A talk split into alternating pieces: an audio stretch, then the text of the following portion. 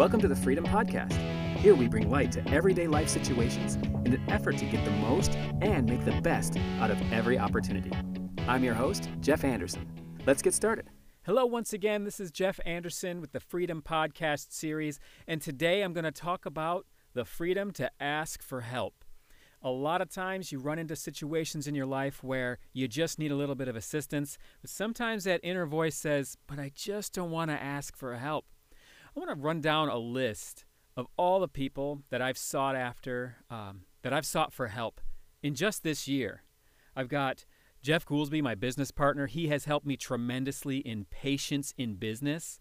I'm not the most patient person when it comes to business decisions. I more I want to I want to act. I want to ready fire fire fire aim, and uh, he keeps me in line with that. So I'm I'm very grateful to have asked him for help. Uh, Amanda Camacho is one of my business associates, and she helps me. She pushes me to get these podcasts done, and uh, they're not on time. They're not as often as I want them to be, but she really helps remind me that this stuff needs to get done. Brian Perry, this guy helps me run faster and faster every Thursday morning. It's his slow day and it's my absolute fastest day, and that guy helps me tremendously. Dean Clark.